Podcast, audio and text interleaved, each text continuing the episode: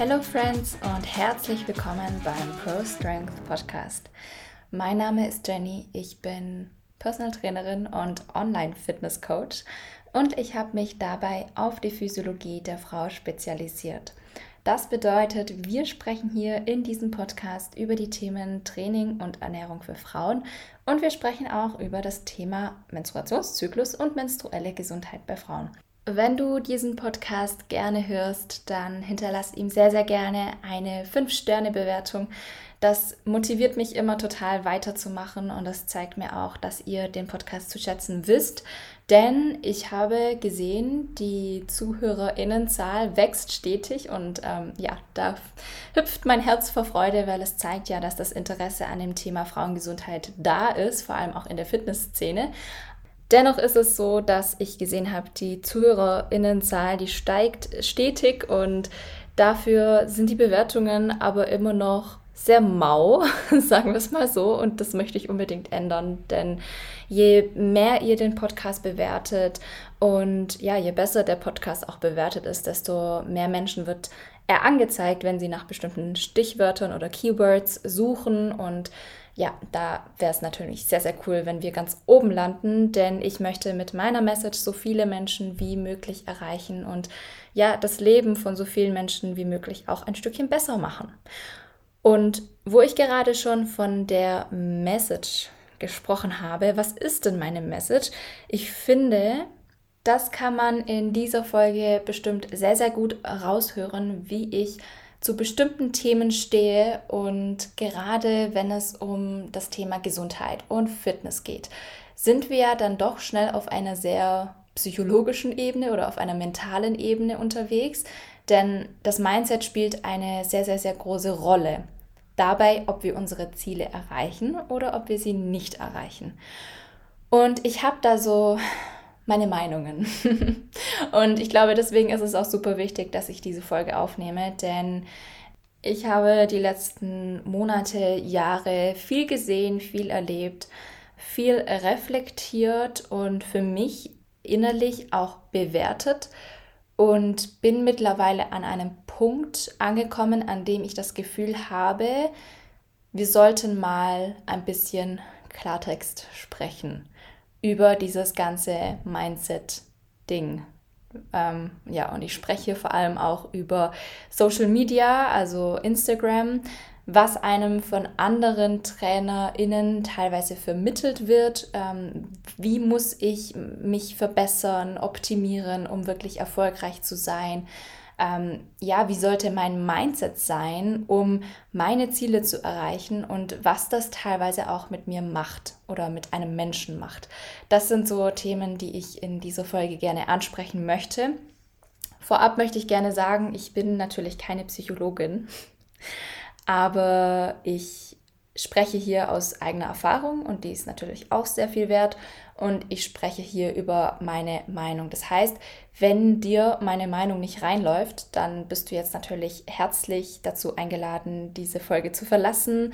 Du musst dir das nicht anhören. Wenn du das Gefühl hast, meine Meinung resoniert total mit dir, dann schreib mir auf jeden Fall auf Instagram eine DM. Ich liebe das nämlich total, mit euch in den Austausch zu kommen und ich muss auch ehrlich gestehen, ich habe manchmal das Gefühl, ich bin wie so ein schwarzes Schaf in dieser Fitnessszene, denn das, was ich oft sehe, also einerseits als Content auf Instagram, andererseits auch als Angebote von Coaches, von Trainerinnen, ist halt teilweise Einheitsbrei. Es geht ständig darum, ein bestimmtes Körperideal zu verkaufen, andere Menschen zu gesunden Gewohnheiten zu bringen, sich selbst zu optimieren, zu verbessern.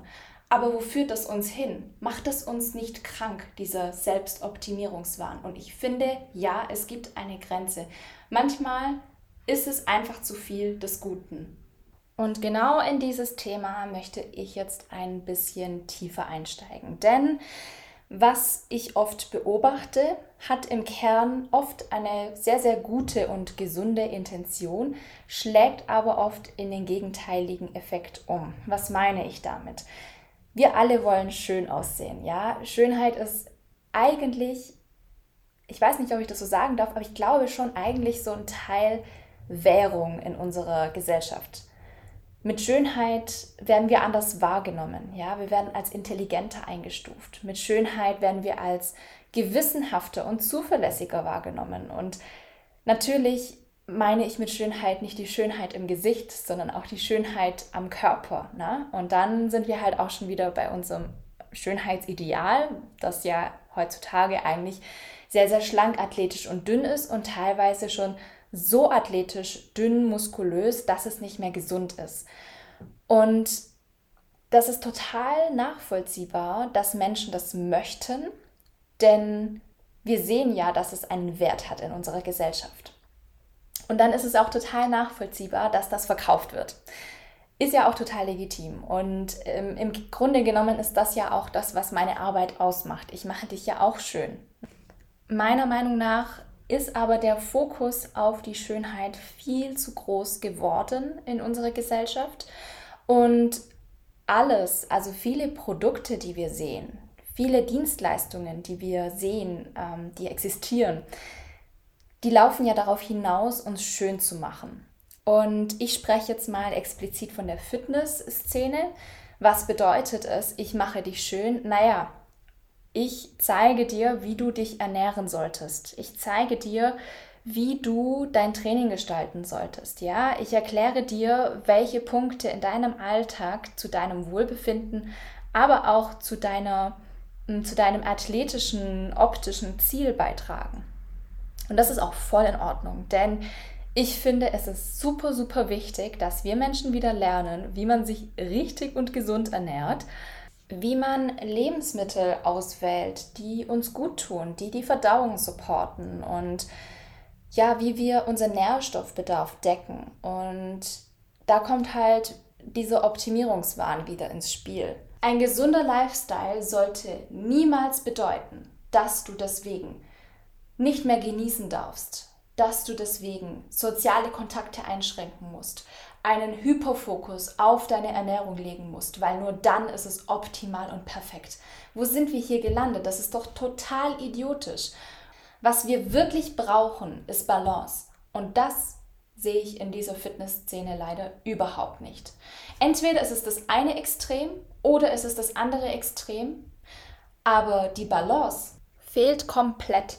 Und ihr braucht mir nicht erzählen, dass man auch genießen kann, indem man echte, normale Lebensmittel ständig durch irgendwelche Ersatzprodukte ersetzt, weil die genauso gut schmecken und ein besseres Nährwerteprofil haben. Wo sind wir hier gelandet? Es ist doch total absurd, oder? Wir haben den Bezug zur Ernährung komplett verloren. Und das nur, weil wir alles optimieren wollen, aber irgendwie in die falsche Richtung. Also so kommt es mir zumindest vor. Nächster Punkt. Soziale Kontakte einschränken oder einen Hyperfokus auf das Essen haben. Ja, das ist Re Realität. Ich sehe das immer und immer wieder. Und dabei ist es so einfach. Du brauchst eine Ernährungsstruktur, du brauchst das Wissen zu einer gesunden Ernährung, du brauchst das Wissen über deinen Körper, was tut dir gut, was kannst du gut verdauen. Und voila, Du kannst auch flexibel sein, du kannst auch genießen, du kannst auch entspannt essen, ohne dich die ganze Zeit auf dieses Thema zu fokussieren zu müssen. Ja, es sei denn, du machst eine Wettkampfdiät, aber das ist nochmal was komplett anderes. Wenn du das Gefühl hast, dass dich das, was ich gerade gesagt habe, getriggert hat und du dir gerade gedacht hast, das stimmt nicht, weil alle sagen, es ist anstrengend, alle sagen, ähm, man muss sich das Essen zur Priorität machen, man muss es vorplanen, man muss es strukturieren, nur dann bin ich erfolgreich, man muss Kalorien zählen, dann hinterfrage mal, welche Menschen dir das sagen. Wer sagt dir denn, dass es so sein muss? Sind es vielleicht andere Coaches oder Trainerinnen, die selbst eine Bühnenprep machen? Ja, dann ist es vielleicht erforderlich, dass du genau diese Boxen tickst. Aber wenn du Lifestyle-Athletin bist und gesund sein willst und gut performen willst, dann sind das vielleicht nicht unbedingt die Bereiche, die du ins Detail optimieren musst. Weil ganz ehrlich, macht es dich glücklich, I don't think so. Und wenn du das Gefühl hast, du brauchst Flexibilität, aber weißt nicht so wirklich, wie du da hinkommst, dann melde dich bei mir für ein Coaching. Wir erarbeiten in dem Coaching erstmal die Struktur und wir erarbeiten diese Wissensgrundlage, dass du dann am Ende das Ganze flexibel und spontan umsetzen kannst und genießen kannst und dein Leben leben kannst. Dasselbe gilt natürlich auch für die Bereiche Training und Lifestyle. Es gibt viele Möglichkeiten, Anpassungen im Training zu machen, den Lifestyle ein bisschen zu optimieren und die Intention dahinter ist immer eine positive, aber bis zu einem gewissen Grad. Ja, wir wollen hier nicht in diesen Selbstoptimierungswahn verfallen, wir wollen hier nicht immer besser, schneller, höher durchs Leben gehen, sondern wir wollen auch im Moment sein, wir wollen auch das Leben genießen und wir sind gut, wie wir sind, ja. Weil das wird dir auch immer suggeriert, wenn du noch nicht dies und das machst, wenn du noch nicht diese 4 am Morning Routine hast, dann bist du nicht gut genug, dann bist du kein erfolgreicher Mensch oder du wirst es auch nie werden. Das wird dir eben suggeriert und ich finde, es ist einfach auf so vielen, so vielen Ebenen falsch, ja. Einfach nur Stichwort Chronobiologie. Ja, nicht jeder ist dafür gemacht, um 4 Uhr morgens aufzustehen.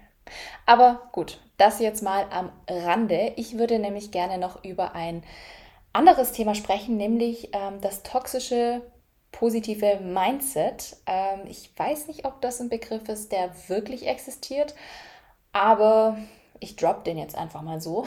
Wie gesagt, ich bin auch keine Psychologin, aber äh, im Zusammenhang mit dem Selbstoptimierungswahn, den ich ja teilweise schon jeden Tag gespiegelt bekomme auf Instagram, ähm, ist das was, das ich auch sehr häufig sehe.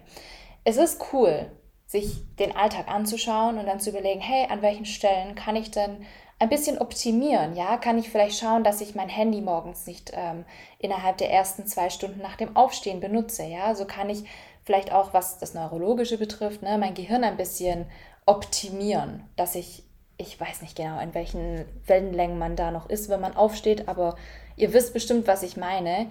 Das sind einfach so kleine Tricks und Tools, mit denen man seinen Alltag gesünder ge gestalten kann. Oder was ich zum Beispiel ganz gerne mache, ist, dass sobald die Sonne untergeht, ich alle Bildschirme auf Rotlicht stelle, also sofern das geht. Und ich habe auch eine Rotlichtfilterbrille. Nein, sorry, eine Blaulichtfilterbrille, ne? Und ich sehe dann nur noch rot damit eben die Melatoninproduktion dadurch supported wird, weil durch das blaue Licht werden bestimmte Rezeptoren in unseren Augen angesprochen, die dafür sorgen, dass weniger Melatonin produziert werden. Und wenn wir das quasi eliminieren oder wenn wir dafür sorgen, dass dieses blaue Licht nicht mehr ins Auge fällt, ähm, kommt quasi ein Signal am Gehirn an, das sagt, jetzt können wir Melatonin produzieren. Und das ist natürlich super wichtig für unseren zirkadianen Rhythmus. So, das sind ja alles kleine Dinge, die unseren Alltag erheblich verbessern können. Ja, sei es nur eine Runde um den Block laufen, um sich mehr zu bewegen und dadurch ähm, ja, den Alltag einfach ein Stückchen gesünder zu machen. Finde ich voll cool, finde ich voll in Ordnung. Was ja auch dazu gehört, fällt mir gerade noch ein, ist dieses berühmt-berüchtigte Dankbarkeitstagebuch oder auch Glückstagebuch genannt. Ich weiß gar nicht genau, wie die heißen, aber ähm, da gibt es doch so Journals, wo man morgens und abends, glaube ich, reinschreiben kann, wofür man dankbar ist. Und ich finde, das ist auch eine so, so, so schöne Praxis, um sich wieder mit sich selbst, seinen Werten und vor allem auch seiner Umgebung zu verbinden. Denn wir sind oft in so einem Tunnelmodus, dass wir gar nicht mehr wahrnehmen, für was wir eigentlich alles dankbar sind, ja. Und da spreche ich jetzt nicht von den Klassikern wie ich habe ein Dach über dem Kopf oder ne, ähm, ich, ich habe eine Hose an, sondern auch kleine Dinge wie ich bin dankbar für die Blume, die ich heute am Wegrand gesehen habe. Und das öffnet so den Blick für kleine Dinge und das gestaltet das Leben einfach so viel magischer, wenn man das so sagen kann. Aber jetzt kommt der Haken, nein, nicht der Haken, aber versteht mich bitte nicht falsch. Aber ich finde, wenn man sich viel zu sehr darauf versteift, immer nur das Positive in allem sehen zu wollen, hat das Konsequenzen. Und wie gesagt, ich bin keine Psychologin, ja, das ist absolut meine Meinung an dieser Stelle, aber es ist halt was, das ich oft schon an mir selbst auch beobachtet habe, wenn ich auf Teufel komm raus immer nur das Positive in allem sehen möchte, in in meiner Arbeit, in meinen Menschen, in meiner Umgebung, in den materiellen Dingen, in, im Wetter, keine Ahnung, dann komme ich persönlich da in so einen Modus, wo ich gar nicht mehr zulasse, dass es auch negative Emotionen gibt, die gesehen werden möchten. Und das finde ich aber super, super wichtig, dass wir nicht in dieses toxische, positive Mindset verfallen, indem wir nur Licht und Liebe sind, sondern ich finde es genauso wichtig, dass wir uns die Dinge anschauen, die halt nicht Licht und Liebe sind, sondern eher Schattenseiten von uns sind. Eher Anteile in uns sind, die ja vielleicht auch sozial nicht so akzeptiert sind, die gar nicht gesehen werden wollen, aber gesehen werden müssen. Und da rede ich ähm, teilweise von so Emotionen wie Neid, Scham, Verbitterung, Frustration, all diese Teile dürfen wir nicht wegschieben, ja?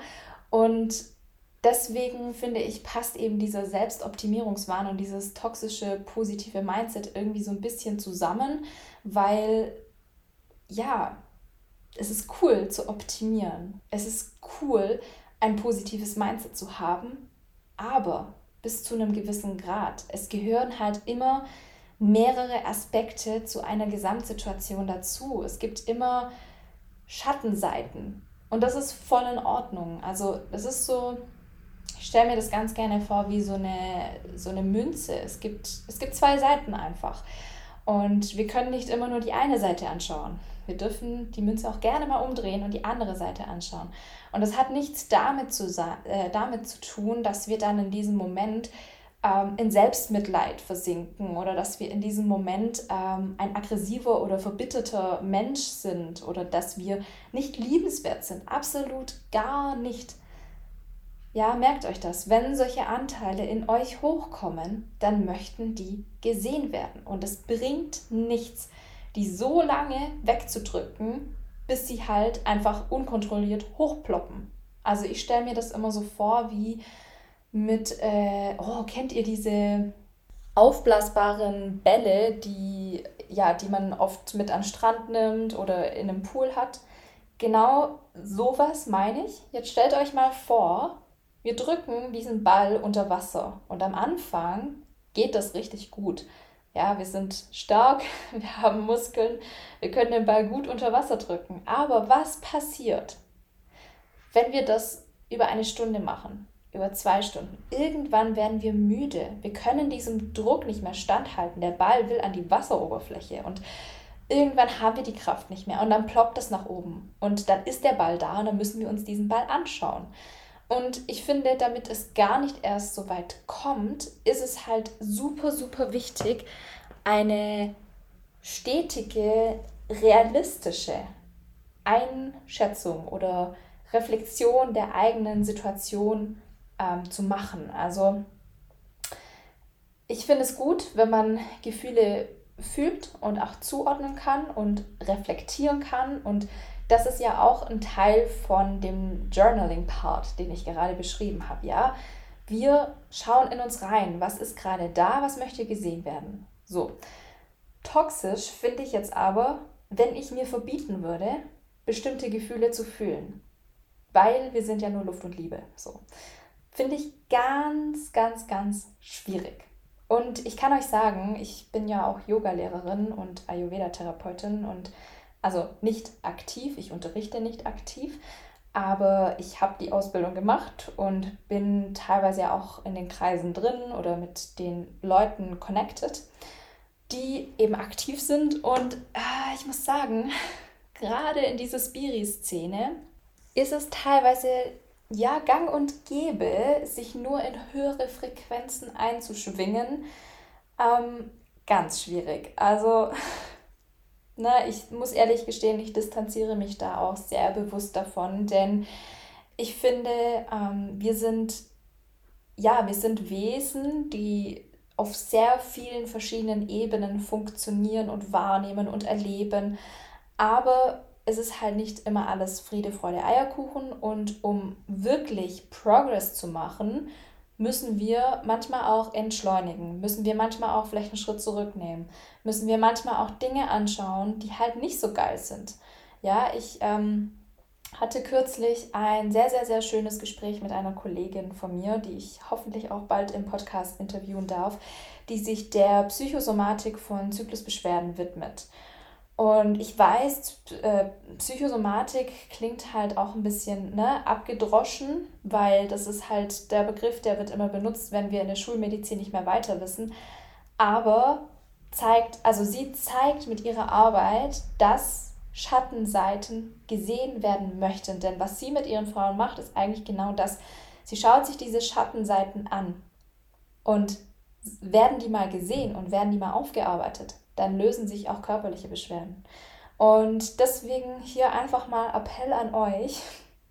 Ich weiß, ähm, es ist toll zu optimieren, es ist toll, immer besser zu werden, immer Fortschritte zu machen, aber schaut, dass, also es muss euch gut tun. Ja? Es gibt Phasen, in denen können wir durchziehen.